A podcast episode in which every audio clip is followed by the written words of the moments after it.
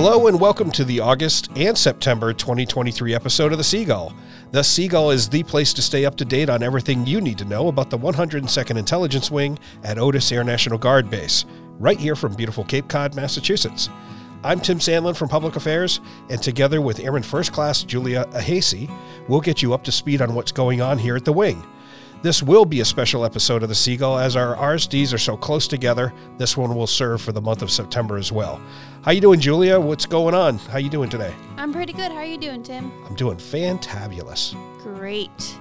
So, in this month's show, we hear from the leadership of the 102nd Civil Engineering Squadron and how they empower their airmen by helping them understand the bigger picture, giving them a voice, giving them opportunities to lead, prioritizing morale, and encouraging the warrior ethos. We also hear from a trio of airmen who have all served here at Otis two with the Air National Guard, and one from when Otis was an Air Force base. The best part, they're all related. Then we'll hear a clip from our other podcast, Chevrons, where we recently held a roundtable discussion about this month's time workshop that you won't want to miss. But first, in this month's command message, Colonel Tim Gordon, Vice Commander of the 102nd Intelligence Wing, stresses the importance of being prepared for our upcoming midpoint inspection.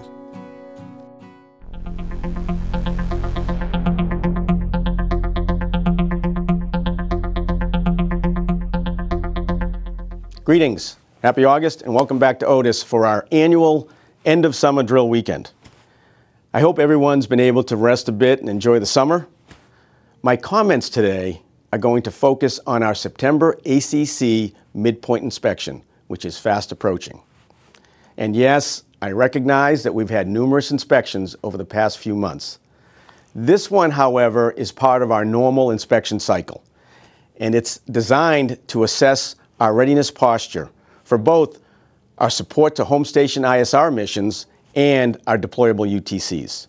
This will actually be the first time that these readiness postures will be inspected simultaneously.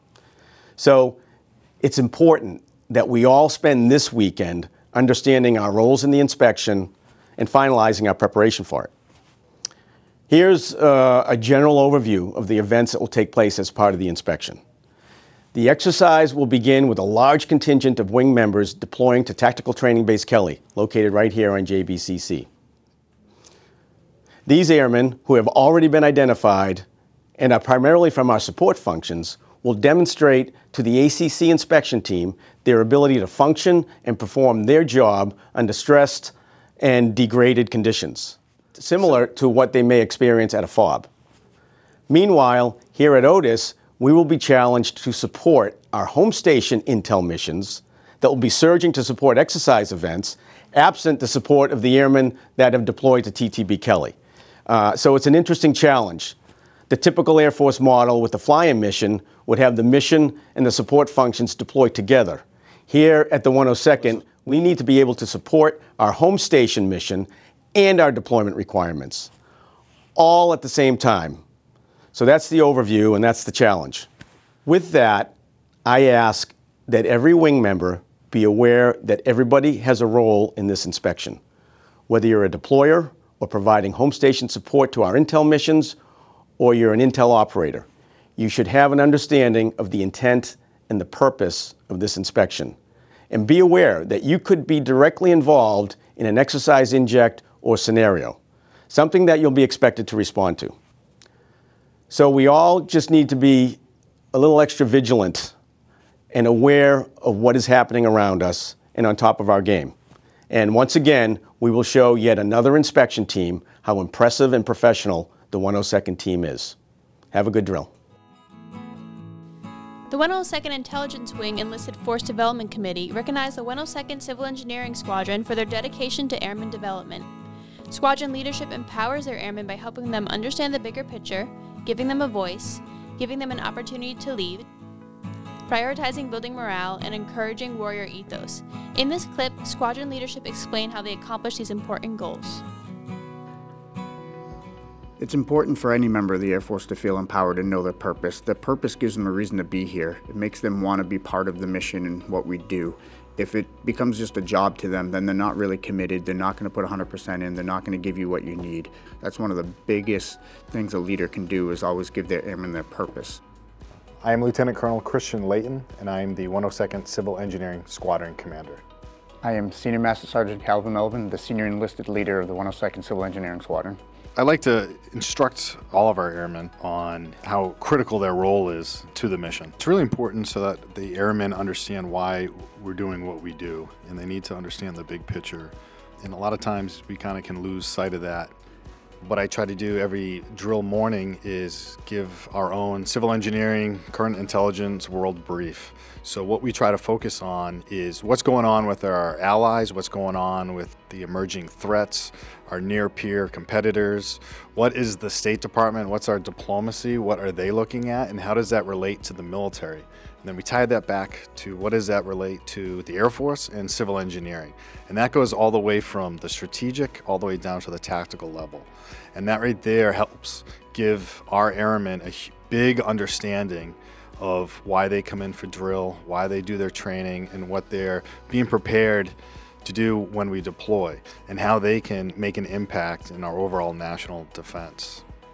Um, the airmen really get into that, and there's a lot of questions asked. It makes great communication back and forth, and that's how we start our drill off every drill, is to give them the reason why we're here. And that just starts the drill off in the right direction.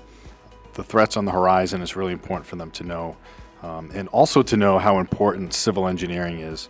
It's absolutely critical, especially for an airbase, especially in a deployed location often it's in an austere environment, and civil engineering really is the backbone of the mission at an air base, the real nucleus is that airfield, and without that airfield, those uh, those aircraft are, are useless. So, without our airmen doing our jobs and their jobs, um, the Air Force cannot meet its mission for air superiority and bringing air power to to the fight. So, it's absolutely critical that everyone understands how their tasks, their daily task, really results into mission success and we really we really foster that environment. I am Tech Sergeant Victor Kalinsky. I am the structure supervisor at the 102nd CE. You get a sense of belonging and you get a second family out here. You get to work every day on simple projects that at first you're looking at of why are they so tedious, why am I doing this? And then when you really get a chance to deploy, go out TDY or do something else, you start to realize your little project that you did the other day plays a huge role somewhere down the line. One of the ways that we like to empower our airmen is uh, to give them all a voice. I'm Master Sergeant Sean Kerrigan, and I'm the first sergeant at the Otis Air National Guard Base for civil engineering. Uh, we like to use open communication with everyone. It makes our airmen really feel like they mean something to the unit. So they can come to me with any issues that they're having as the first sergeant, but they also go to our other senior enlisted leaders and they go to their, their supervisors if they have problems. But it really makes everyone feel close and it makes our airmen feel like uh, that, that, we're looking out for them. It makes them feel like they belong and it makes them want to stay. Then you know it's it's more like a family here than a job. So when airmen show up on a drill weekend, they're they're happy to show up. It brings something else to the table other than just the work that we do. Uh, one of the things that we found very successful is to empowering our airmen, giving them a voice.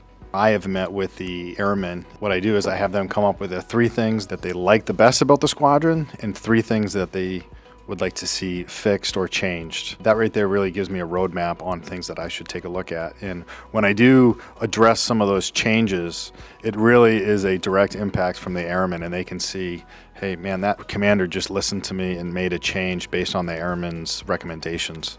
We also push an environment where a lot of the answers come from the lower levels. They're the experts at their craft, and uh, we rely on them to do their jobs and, and we listen to them and we make those changes based on some of their recommendations. A lot of times when we talk about empowering airmen, we think about just the airmen, um, but it actually encompasses everyone in the Air Force. We also need to think about our NCOs, our senior NCOs.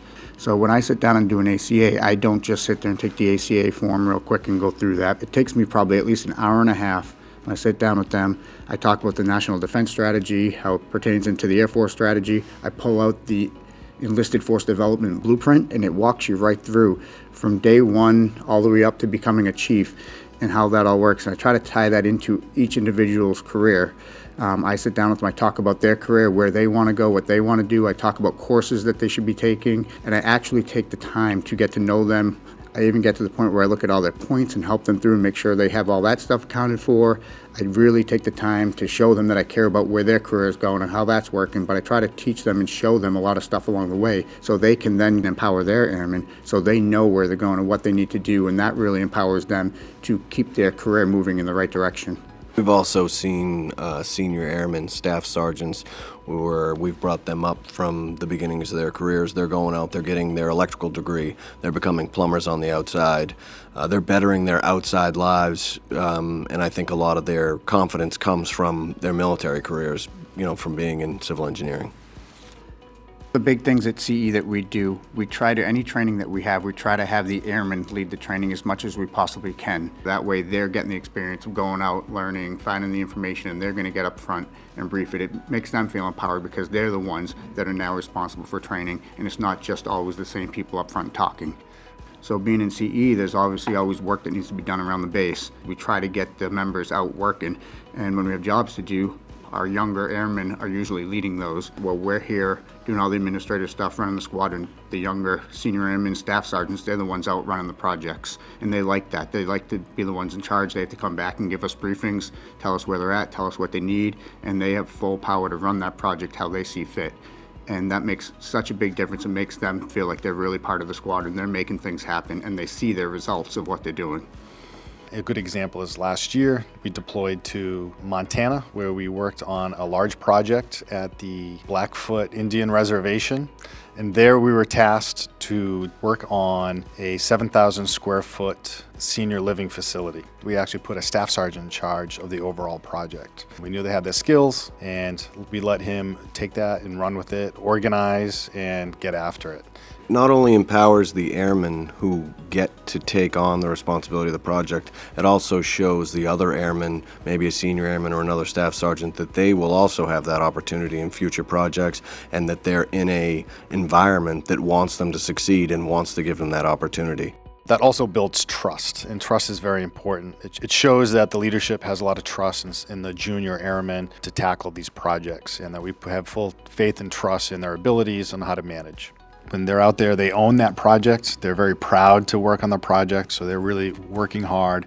It Does more than just gives them their purpose or empowers them. It makes it so they have trust in themselves and they feel like they can go get things accomplished. They don't always have to look to leadership to tell them what to do. They take the next steps. They move forward in projects. They get things done on their own. It helps to improve the quality of what they do. It helps to get projects done faster. Um, we've seen a lot of strides in just how much work we can get done on a drill weekend, and that's a huge impact to the daily operations of the whole wing. It helps every asset of what CE does. I am Staff Sergeant Trenton D. Terra with the Heavy Equipment Shop for the 102nd Civil Engineering Squadron. My leadership, they set us up for success by setting us up with like the right material, tools, and things we need. If any issues occur, they, they jump to it. We adapt very well, and uh, it's because of them at the top our leadership does trust us to get the job done, and it's important for them to let us work out here on our own. So if we mess up, we learn how to fix our mistakes or we learn what goes wrong for the next time so we can perform the job flawlessly. Most projects we do, there are no real challenges that we can't tackle and handle ourselves inside the unit by putting our brains together or talking amongst each other with the different shops. We all work as one big family, so even if it's something that one particular shop can't handle on their own, we can always call in our friends and family members from the other shops to come help us out. In any situation, you want somebody that's going to have you back and that's always going to be there. I'm Technical Sergeant um, Jose Barada. Um, I'm the Morale Committee Coordinator uh, from the 102nd CE. We arrange activities and events for everyone in our, in our squadron to try to build something that we can have fun and bond with. The morale committee is important to our squadron because we, you know, we haven't had it in a long time and we see people coming and going and we want to have people feel more at home with, with just the simple fact of being a wingman. Senior Master Sergeant Calvin Melvin um, is the one that said, hey, I want us to get closer. What can we do um, and then he said, I want, we, we got to establish a morale committee. And That's how that started. You know, I, I got to give it up to our colonel and senior Melvin because our colonel is the one that started this in Montana. He wanted this this bonding time. He wanted this. He wanted us to be closer, and um, I'm seeing that now. So I, I just I really appreciate this squadron. I don't see myself ever leaving because of how much we've united within the past year. We're doing a hike. We are going to hike as a squadron Mount Monadnock, and we are also tying in some training goals. Uh, we're going to be working on our convoy operations.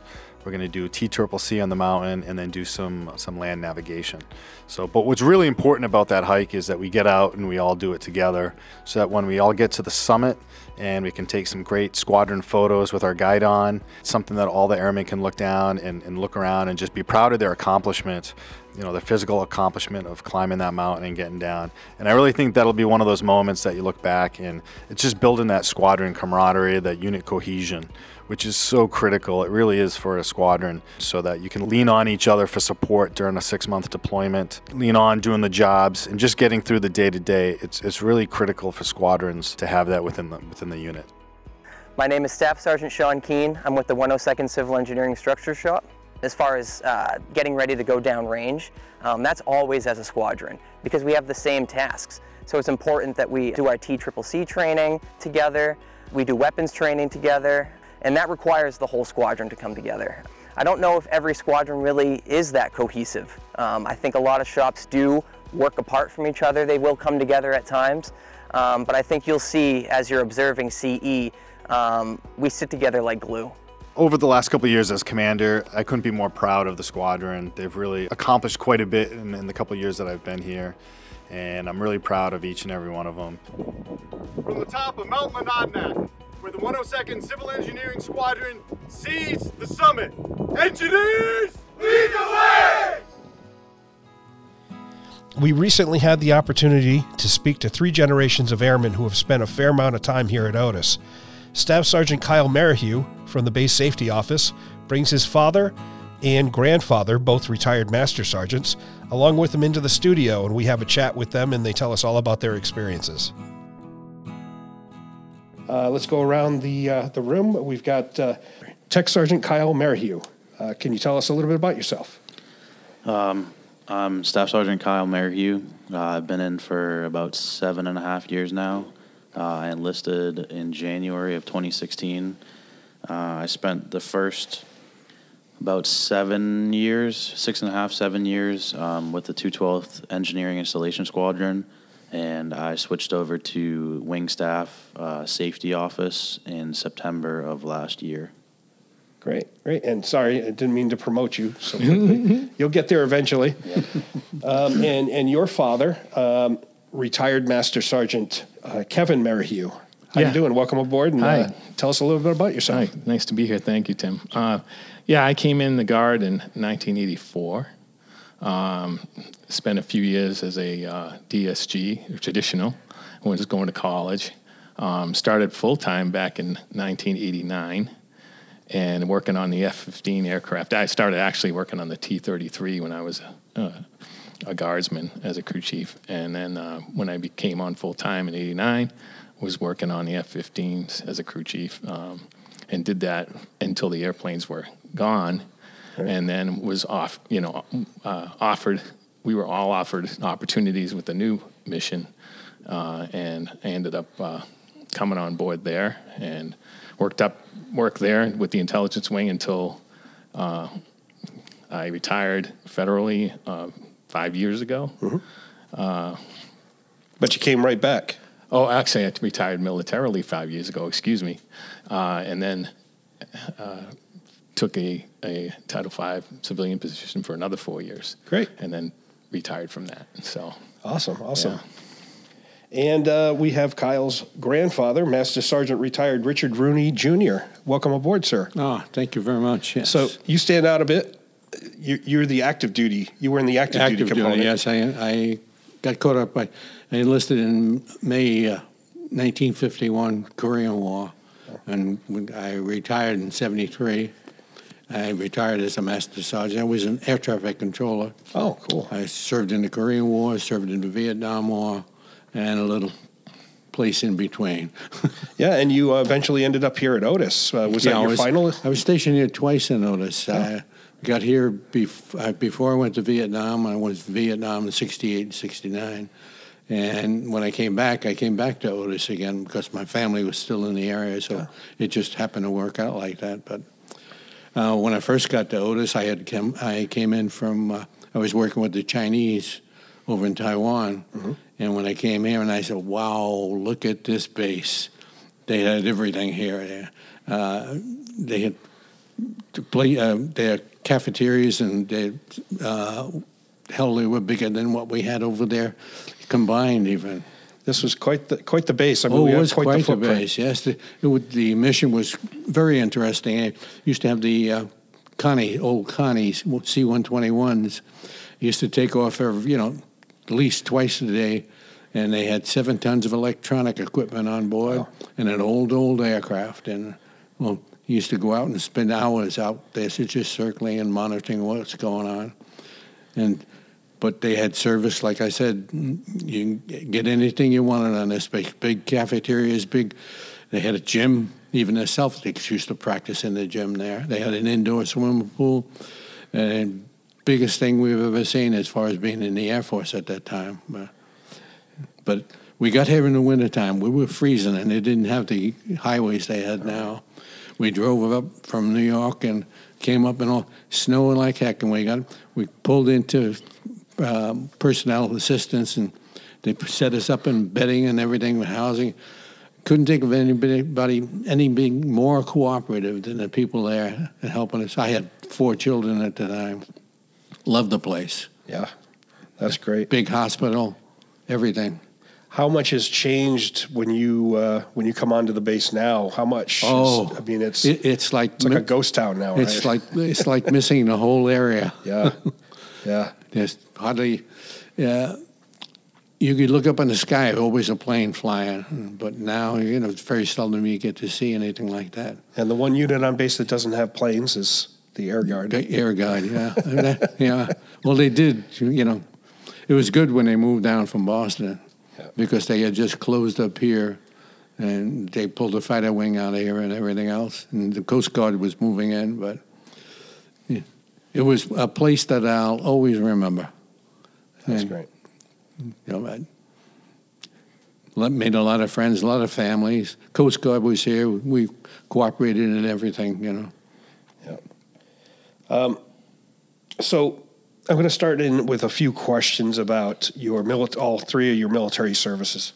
Um, in in the Air Force and in any branch of the service, having wingmen and having people to your left and to your right that help you through your career is very important. It's something that we talk about on the Chevrons podcast all the time. Um, starting with you, Kyle. Um, you know, has has there been a person in your career that really made a difference um, uh, as a mentor, as a teammate, and and how?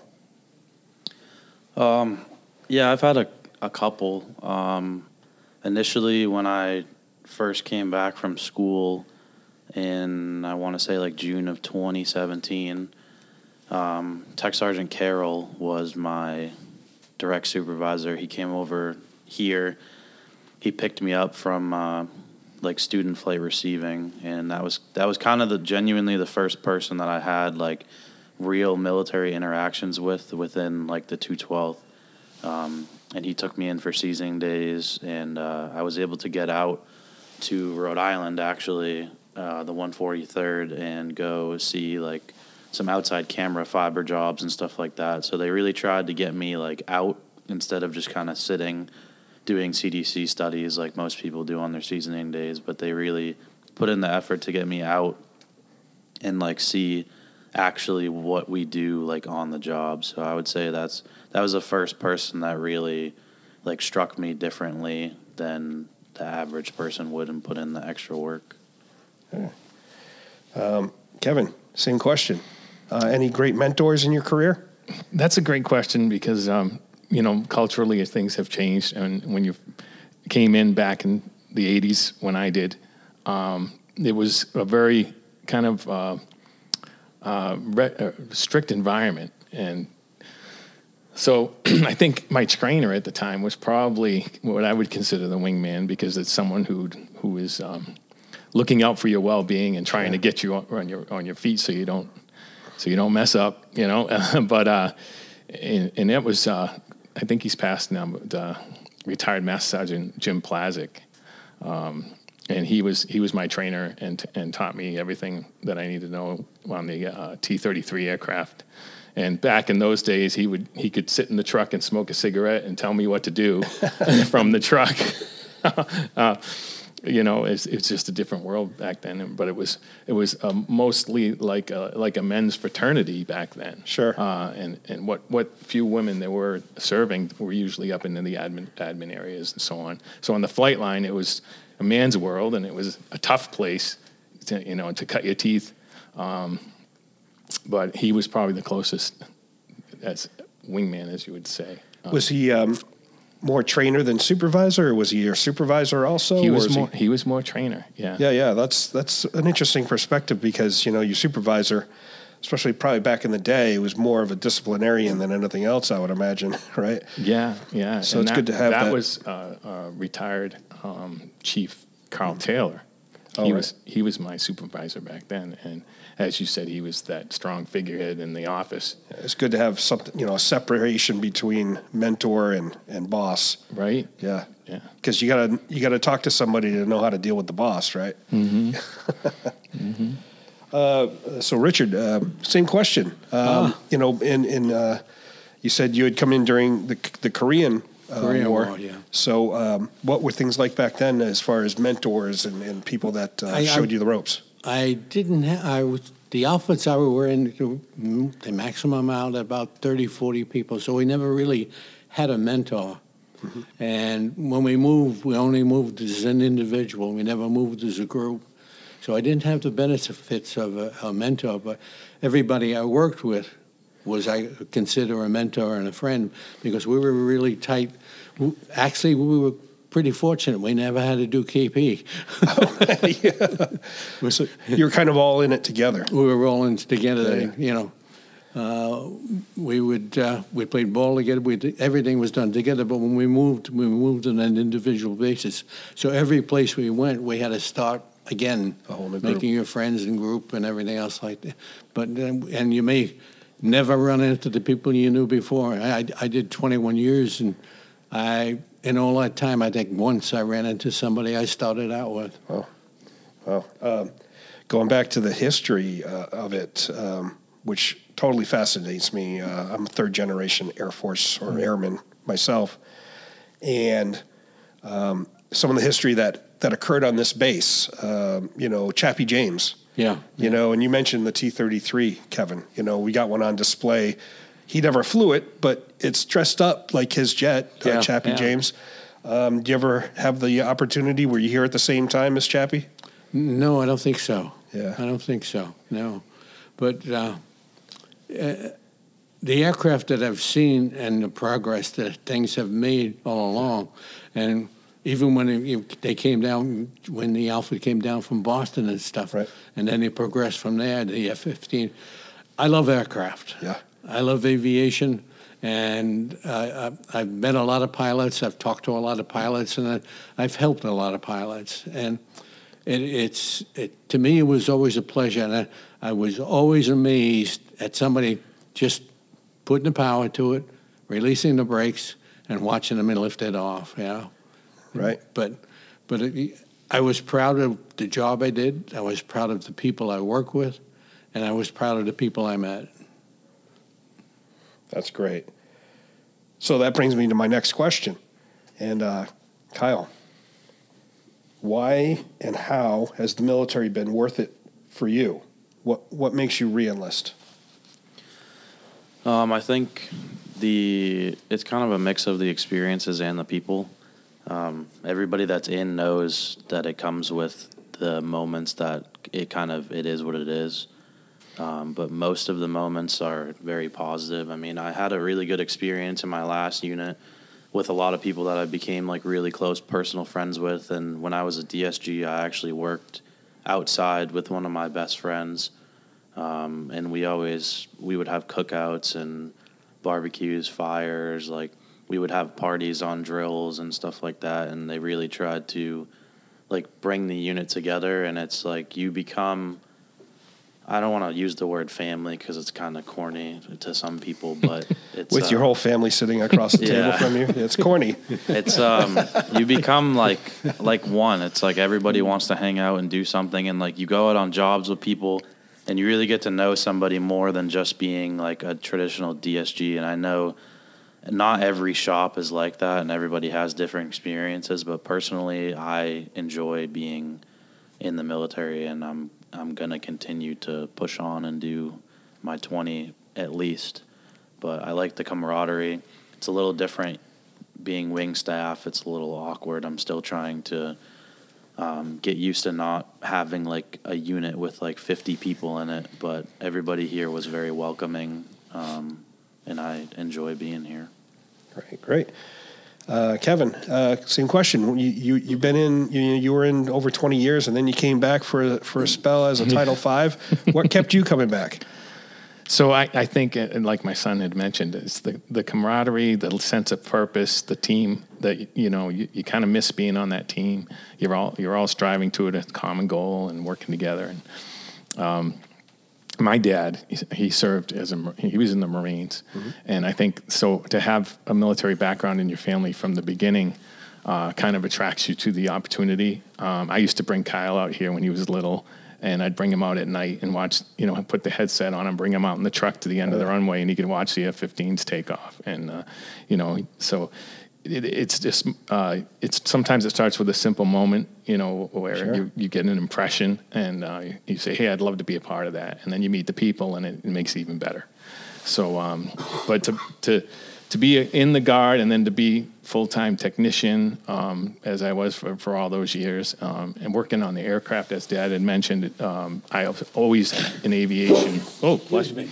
I was always uh, uh, interested in aviation. You know, we. we um, we had an aviation course in high school. It was the first time I ever came out here to Otis. We came on a field trip, and I remember sitting inside an F 106 in the cockpit looking at all of the instrumentation and buttons and all and, and thinking to myself, how do they know what does what, you know? And you know, to find myself years later sitting in the cockpit in an F-15 and actually running the, the engines and doing maintenance checks on them, and I had to know what every switch was, and I did. And so um, it's just it was a great opportunity for someone um, like myself who uh, came out of high school and didn't know what he was going to do, and uh, but loved the aviation and had the the memories of, of and the military background in the first place. And what kept me reenlisting was just uh, I never f- found a reason to leave. Uh, the quality of life that you're allowed to have um, serving as a as a, as a guardsman um, and having a full time opportunity, it's it's a quality of life that allows you to have a long career. Uh, it's, it, I think it's more difficult when you're in active duty, where you're you're moving around all the time. It's very you know it's here you have you have a better opportunity of quality of life that extends your career. So I hope that's a good answer for Oh, me. absolutely. It's your answer. so, Richard, same same question. Uh, what what kept you coming back and raising your right hand? I, I, I just love doing the job. I love working with aviation. I've met a lot of people, a lot of interesting people. Uh, For instance, I don't know if you're going back quite a while, there was a movie out called The Flying Tigers. Oh, yeah. And Gen- Robert L. Scott was actually the pilot they were talking about. And I had the privilege of meeting him. He pinned a medal on me one time. that's great. And uh, I would never, you know, never forget a man like that. And he was, you know, I, sh- I shook his hand, he shook mine. I'm thinking about him sitting in his P-40 in, over in China. And I said, "Spy, how did I meet this guy? Why is he here? And I was very, very proud to have met him. Very, very proud to have served. And, it's and we moved back and forth. I mean, the people were fantastic. Being a small outfit like that, when you pull in, it's not like nobody knows you. It's like everybody's there to help you. All right. And every time we moved, the family, kids, every, everybody chipped in. When we had to make friends all over again, and, and friends were very easy to make in the outfits, you know. But we all we all loved our job, and we all love helping pilots. precision radars. You know, when pilots in trouble, you get them down. That's it. And you know, you know, if you can save a pilot's life, that's it. It was the main thing. Yeah. We're all we're all airmen. You know, Mhm. we're all in this Mhm. together. We're we're all brothers in flight. Right. So, um, throughout your careers, and Kyle, again, I'll start with you. Um, how do you stay motivated? You know, sometimes the job can get kind of monotonous, and the daily, you know, what do they say? The the the day, the in and s- and outs. You know, the day in, day out. Uh, how do you get through the? How do you get through that and stay motivated? Uh, well, I think it it's kind of a lot to do with people that you work with too, and how their demeanor is. Um, I know I I was with one unit for like seven years, and then I went overseas for a couple months, and I kind of just wanted to switch it up, and that's kind of the beauty of things is. Even though, depending on where you're at in your career, you could put a stall kind of to picking up another stripe or something, but you can switch. And if you want to try something new, as long as you have the scores and there's a slot, then you can. So it's a very, I mean, if you don't like what you're doing, you're not stuck. Like there is a way that you can cross train or transfer, move to bases, different things. So, but motivation is tough. I mean, a lot of people have good experiences and bad experiences, but it really just comes down to like if you truly enjoy what you're doing, then you don't need you don't really need motivation. You just enjoy it. But that's my uh, my take on that. Great, great. Kevin, you know, 20 plus year career, um, they all can't be the best day at work ever. How do you stay motivated? Right, right. Well, motivation also sometimes is just necessity.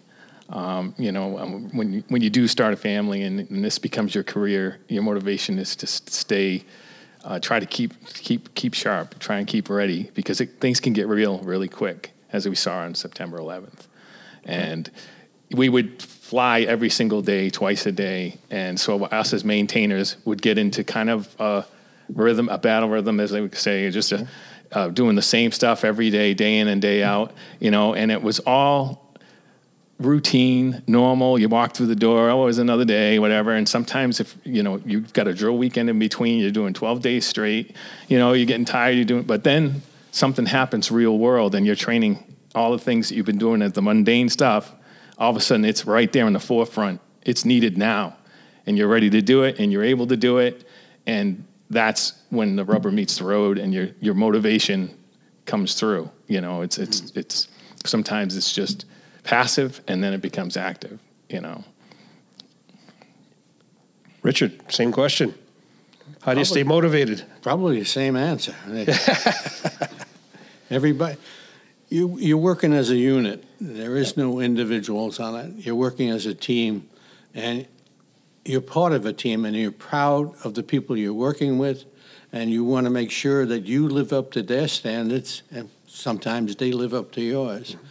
Uh, if I, I walk into, if I see a, a car on the road and somebody's hurt, somebody, I, I'm motivated not only uh, to help, to assist. If a pilot calls in and says, hey, I just flamed out, I'm bailing out, could you find out where I'm going to go? Track me. You, you try your best to get, you want to get rescue to them. Well, I, I've seen a couple of accidents and uh, they uh, get the get the fire trucks out there, get to save that man's life, and all about it's all about helping. And pilot's in trouble, he's lost, and you're trying to get him orientated to bring him back. It's it's part of your job, and it, it's a proud job you have, and you want to make sure you do it correctly. That's great. Kyle, your grandfather just mentioned about pride, being proud of your job. What's your proudest moment so far? Um, I would say on deployment, setting up uh, base defense systems. I'll call it.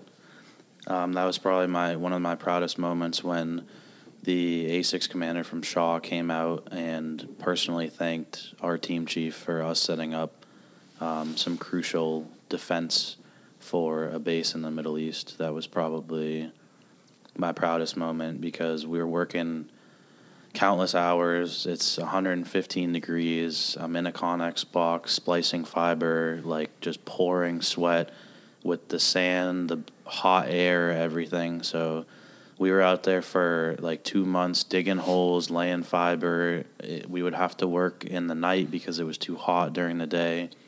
Spiders, scorpions, snakes, foxes, and you name it. And uh, we got it done. And then the full bird from Shaw came out personally with his command staff team to thank all of us. So I think that probably sits the deepest so far in my almost eight years. Right. Kevin. I have a couple perspectives on that. I have Sure. a, kind of a team pride moment, of course, when uh, we responded uh, after September 11th and stood up uh, 20, 20 some odd aircraft uh, within a very short period of time, got them all on status and alert ready. And it was a giant team effort, and we stayed on active for about a year. And I think that was my team pride. And my personal pride would be when my son raised his hand and came in.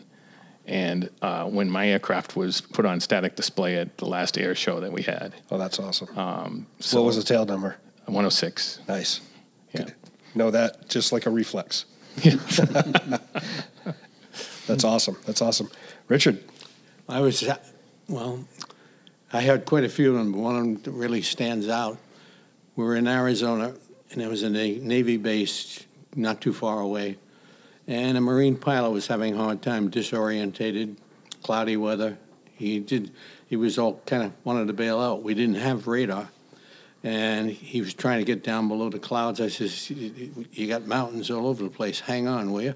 And we were talking, and uh, I says, he wanted to go, and I said, "You're gonna." He's gonna let a plane go, and so I, I says, "What do you see down there?" And he, it sounded a road like a road I know, and I. I says, well, does it have this? And he says, I got that. He says, okay. I told him which way to go on the road, and he flew and took the road right to, it was a Navy field at the end of it. That's great. And he landed, his name was Major Glenn Riley, United States Marine Corps. And he sent me a letter. And in the letter, he says, I want to thank you very much for helping me. He says, I'd come up and shake your hand and buy you a beer, but I don't have a clean uniform. Oh. yeah, and you know, uh, when you're all by yourself in that cockpit, I'm Oh. sure just having somebody positive, to, yeah, yeah. you know, on the other end, that's Mm. that's that's great. That's great. Um, what's your worst moment, Kyle? And you don't have to divulge, you know, some deep dark secret. you know, what would you consider a, a rough day? Uh, uh, deployment, 100%. Um, getting, we had to go through Fieldcraft Hostile at uh, McGuire, and then we went to Norfolk, Virginia to await the rotator. We loaded onto a bus in the pouring rain down to Norfolk, Virginia. Um, we got stuck there for two weeks waiting on a rotator. We had snowstorms uh, that delayed the flight. I got COVID. um, so I had to go to a Navy hospital to get swabbed. And then three of us, including our team chief, almost missed the rotator. And we were about to drive home from Virginia back to Massachusetts in our rental car. And then our lieutenant colonel pulled through with medical so that we got cleared to fly. But I think that was, I mean, on frustration basis, that was probably the worst. And I'd say physically, um, any fiber work in the desert was probably the most physically demanding thing I've probably had to do.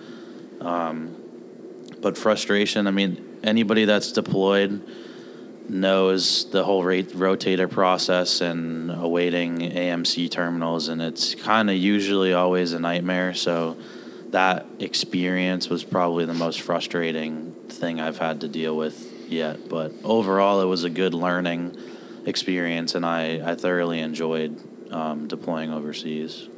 Well, that's uh, the best outcome you can hope for is uh, coming full circle. You know, a rough day, but you turn it into a positive um, with your experience. Kevin, Well, for me, I think I'd have have to say that um, it was watching the base realignment and closure sure. committee on TV turn around and tell us that we were going to be closed.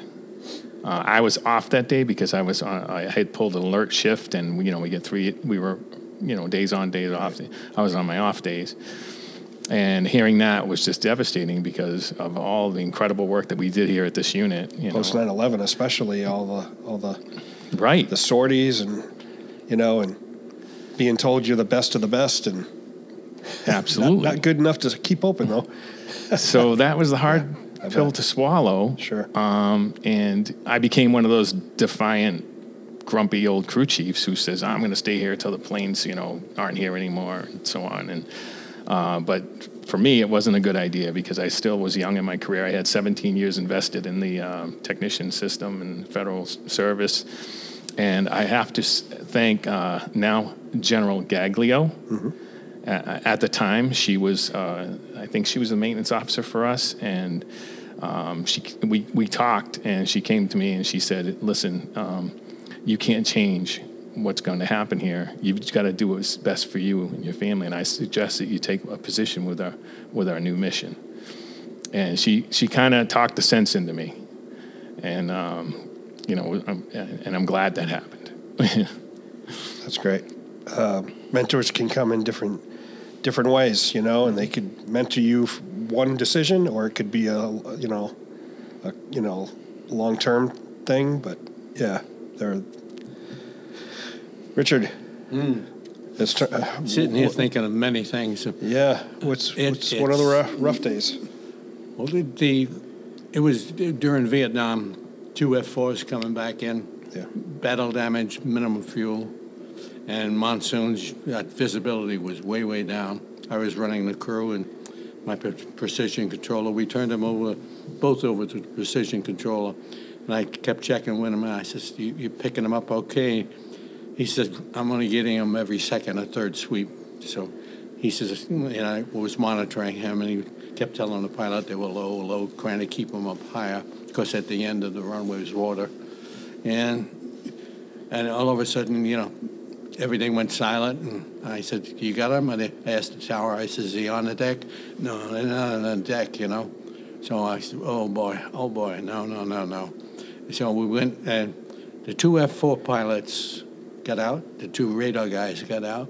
We lost the planes, but I was so happy that we got the guys out. They they landed just short of the runway, but he got out alive, you know. It, it was a happy one and a sad one. With you know, the aircraft can be replaced. Yeah, right. Yeah, Bittersweet. Yeah, bittersweet. Yeah, but anxious. A, a very anxious trip. Kyle, uh, thinking of or you know considering your your father, your grandfather, um, how much did they have to do with your um, joining and enlisting? A hundred percent. Um, like you said earlier, I remember uh, coming out here and sitting in the back of the trucks at the end of the runway and watching him launch the F-15s, and that was at that point it was kind of like okay, the deal's sealed. Like that's what I want to do, and then um, you know the 2007, 2008 like realignment happened. And I want to say uh, 2008, I was in fifth grade, so I wasn't even really close to coming in. But I, I didn't really know what to do. I, I still wanted to join, but my passion is really like aviation and airplanes, and I I didn't know like if I wanted to come here specifically, but I know I'm not really crazy about Western Mass. Just I mean, we live on Cape. Let's be real. It's not. It's not Western Mass. So I, I didn't really want to go out there and do that mission. So I just stuck it out here, and it, you know, it's still. It's still a good place. Um, I'm not a big computer guy, so for me, the the Intel mission doesn't fit my bid personally. But that's why I went into cable before. So I did. I went to Voc Tech, um, Lower Cape Tech, and did electrical. So when the recruiter brought me in and they were like, "Oh, we do, you know, fiber optics and telecommunications," I figured that's the closest thing I can get to electrical, just on the telco side. So it worked out for me, um, even though I wanted to work on aircraft initially. But I mean, it's they're 110% the reason. It's kind of hard to come from that much background and not join. So they Sure. uh, they definitely attribute to 100% of the reason that I'm sitting where I am right now. And Kevin, how proud are you of this guy?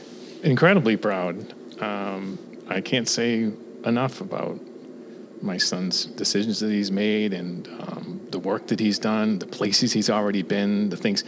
Uh, he was on the Seagull before I ever was. well, you were in the Tiger Tracks. That's probably true. Um, so yeah, looking through the archives is a lot of fun. But um, yeah, very very proud, and um, yeah, yeah, I, I can't say enough about it. Um, thank you. Sure, Richard. Same question. How proud are you? Are you I'm very uh, of proud this legacy? of both of them, my son-in-law Yeah. and my grandson. And I, every time I see them in uniform, I say, "Why aren't I in uniform anymore?" but I'm very proud of them. They've done tremendous well, and and I every time I see them, I, I get a feeling of greatness. You know, and say, "Hey, they're nice. They're great guys. They serve. They're doing what they can do." You know? carry on carry on the tradition. Um, so I wanted to kind of uh, start to wrap up, um, but with a little bit of uh, a little more history of uh, Otis, because uh, you said, as you said before, you you were stationed here at Otis twice, Twice, yeah. and so I'd like to get a little bit uh, more of the the history of this place. Uh, what was it like serving here? Oh, like I say, it was fantastic. Well, I came from a place and working with the Chinese, and we had no nothing, and then everything I, everything was right here for everybody. But uh, I watched the pilots fly every day on any type of conditions. The linemen, snow, sleet, and New England weather. Yeah. And they were out there supporting them, and the fighter pilots, everything was the same. Uh, everything that you would want in a military man, you know, and say, oh, this is what these guys do. They put everything on the line. It's it's a lineman, a cook, 24 hours a day, fireman, corpsman, hospital. They, you know, it's right there, and it, I didn't get to see too much of that. And the other because I moved around quite a bit, and like I said, we were a very small outfit. But when I got here and I said, this is this is a base, this is something, and to see the people, see the courtesy, and you know, on the roads, walking, hi, how are you, saluting, and you felt proud to salute, you know. And but I thought the base was something out of this world, and now every time I come back, I get sad now, and every time they're taking down another barracks or move something out, and I say, where did all of this go? and I think of everything that was here, and it's not here anymore. But it's but it'll it'll always be in my memory. My uh, my first base was Loring Air Force Base up in Aroostook County nice in Maine. and cold. Yeah, and I'll tell you, you know, uh, I left there in ninety. Uh, 89. I left there in 89.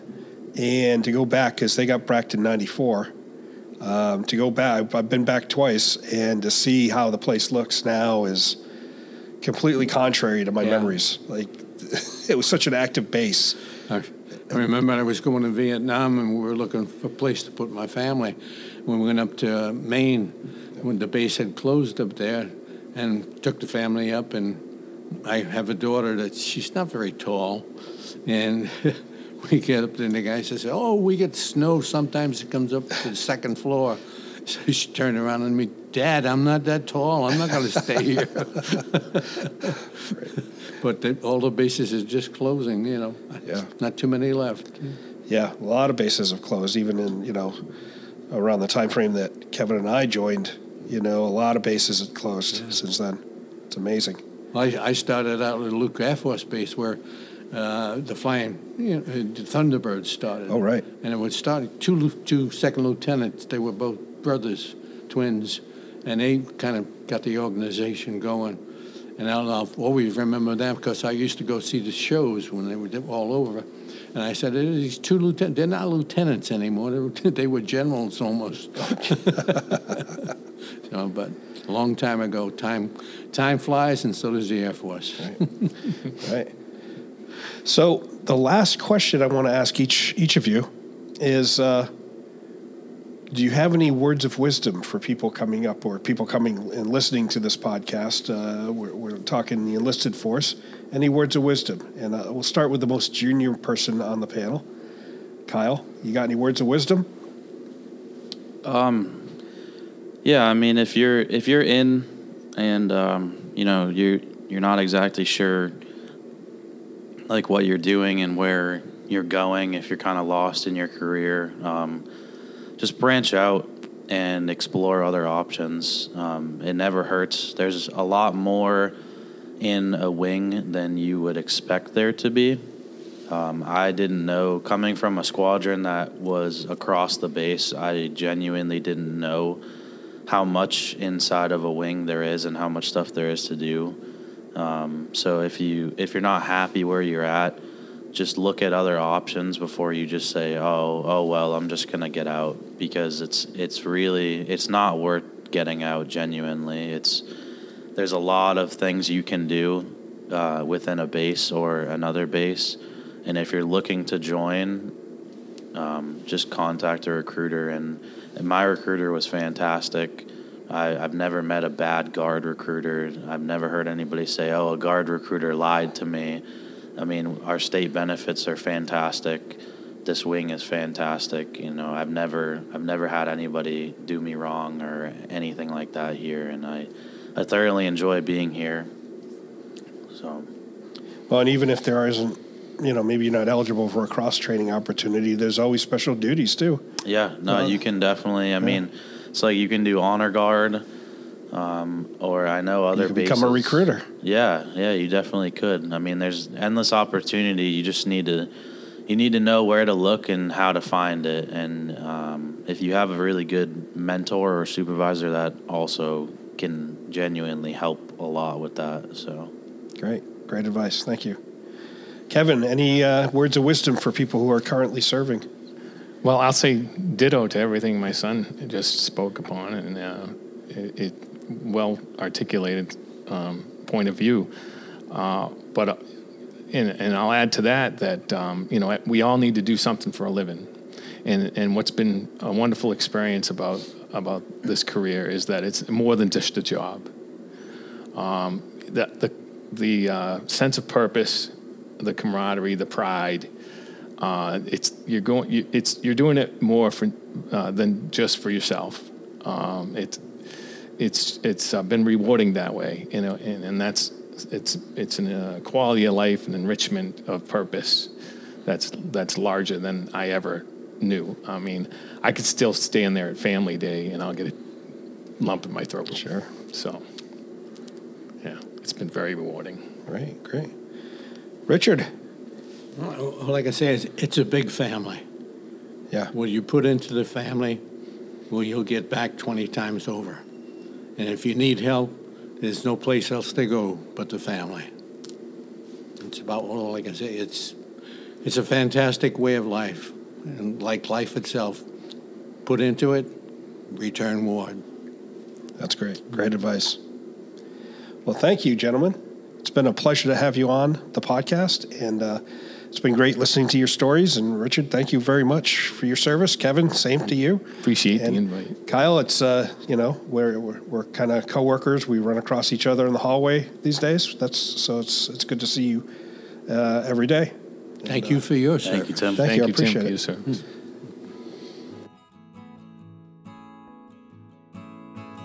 Before we go, here's a bit of a preview from our other podcast, Chevrons. From junior enlisted to senior leaders and those in between, we interview notable individuals to address everyday challenges and hurdles the enlisted force faces. In this episode, we speak to four recent participants from the technical sergeants involved in mentoring enlisted airmen, or the Time Workshop, held at Hanscom Air Force Base earlier this month. Technical sergeants from several Air National Guard units throughout the Northeast, as well as a handful of members of the Paraguayan Armed Forces, participated. Attendees were guided by several Chief Master Sergeants and subject matter experts about how to develop their leadership skills. Discussions were led on topics such as empowerment, total force fitness, generational leadership, emotional intelligence, and innovation.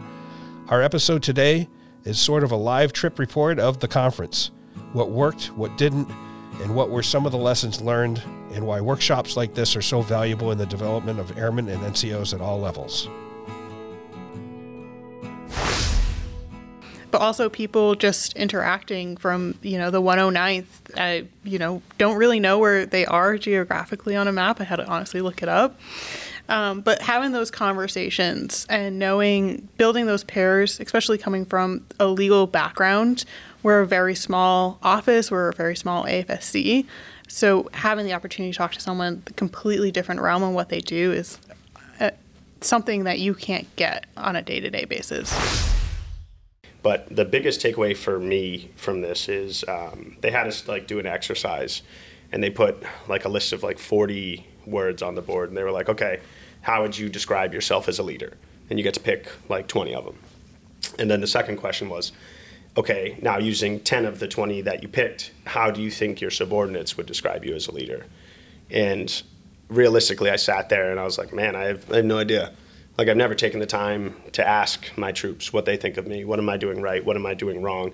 And get like actual constructive criticism. You know what I mean? I don't want like a yes man who's going to be like, "Oh yeah, you're doing great. You know, nothing's wrong. You can't improve anywhere. You're perfect across the board." Because we all know that's you know a load of crap. So um, that was really good for me. For me, it's being able to talk to the technical side, talk to our team, explain kind of some of the visions, some of the ideas that we have, what we're trying to work towards, but then getting the feedback from them to say, I think you're on track, or maybe we should look at something different, or maybe we should refocus or recage. And I, and I, I gain a lot from that because again, same with the same concept that you brought up, like you, you I don't want to hear like I'm doing a great job. Like if I'm doing a great job, tell me. But if if I'm sideways, I tell that to my group all the time. Like just let me know. Hmm and uh, to, to have the conversations uh, throughout um, during the briefs, but really after the briefs, uh, I think is just really important, and it just shows the, the maturity and, and, and the involvement and the growing of the force that ultimately our job is to train our replacements. Yeah, I think, uh, you know, with General Brown's action order eliminating bureaucracy, um, I think it's important for all leaders and when I say all leaders writ large across the force, anywhere from a staff sergeant all the way up to the top, we're all leaders in some way, shape, or form. And I think we all need to do our part uh, to get behind eliminating bureaucracy, making processes easier, being smarter about decisions,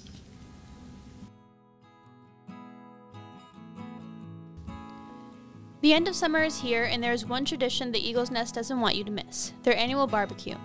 This year's barbecue is scheduled for Saturday, August 26th from 5 p.m. to 11 p.m.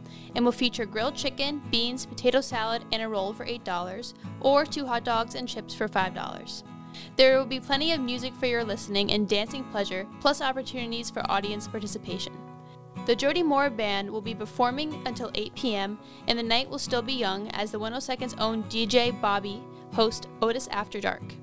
The barbecue band and DJ are open to everyone. Members and non members of the Eagle's Nest are welcome. You know, the summer is nearly over when the annual barbecue happens. With that in mind, let's take a look at some of the holidays and observances coming over the next month or so. Uh, August 26th, the day that this, uh, well, the first, the first day of the RSD uh, is Women's Equality Day. Um, we also have uh, Banana Lovers Day on August 27th. Julia, do you know why most people are fans of bananas? Why the fans of bananas? Why they love them? Why? Because they have appeal. That's a good one, Tim. Yeah, you like that. Uh, September 1st is World Letter Writing Day. Uh, when's the last time you wrote a letter? In BMT, I'd have to say. Oh, how many? You, you must have sent out a lot of letters. You got a lot of family. A million. My mom likes to write letters. That's cool. Um, September 3rd is National Pet Rock Day. You ever had a pet rock? I'm sure I've had a pet rock. And uh, the week of September 3rd to 9th, it's so important they devote a whole week to it, is National Waffle Week. Are you a fan of waffles? Yes, everyone needs a waffle week. Uh, what, what kind? Eggos or Belgian? Oh, I don't know. I grew up on Eggos, didn't everyone? uh, September 4th is Labor Day. Eat an extra dessert day. Uh, well, it's Labor Day and eat an extra dessert day. So go ahead, have that extra piece of cake. You've earned it. National Coffee Ice Cream Day is September 6th. Is there a more New England observance than that? No. No? when is National Fluffernutter Day? That's like the other, uh, you know. It's very New England. Yeah, yeah. Peanut butter and marshmallow fluff. Um, September 10th is Grandparents' Day. You know, uh, if you still got grandparents around, give them a call let them know that you're thinking about them. They would appreciate that. Uh, September 11th is Patriot Day. Needs no explanation. Uh, take a moment to remember. September 18th, locate an old friend day. Um, it's also National Cheeseburger Day, so maybe look up an old friend and invite them out for a cheeseburger. It's also happy 76th birthday to the United States Air Force. You don't look a day over 70. September 23rd is the fall equinox, or the first day of fall. September 26th is Lumberjack Day and National Pancake Day. What are the odds, Julia, that uh, National Waffle Week and National Pancake Day are in the same month? Why does Waffle Week happen and not Pancake Week? I know. I, you would think pancakes would be like higher up on the list. I think so. September 30th is International Podcast Day. Um, celebrate, you know, should we have a cake this on this podcast? Let's see. From September 15th to October 15th is Hispanic Heritage Month. Thanks for listening to The Seagull. For more news from the 102nd Intelligence Wing, visit our website at www.102iw.ang.af.mil slash links or search for 102IW on any major social media platform.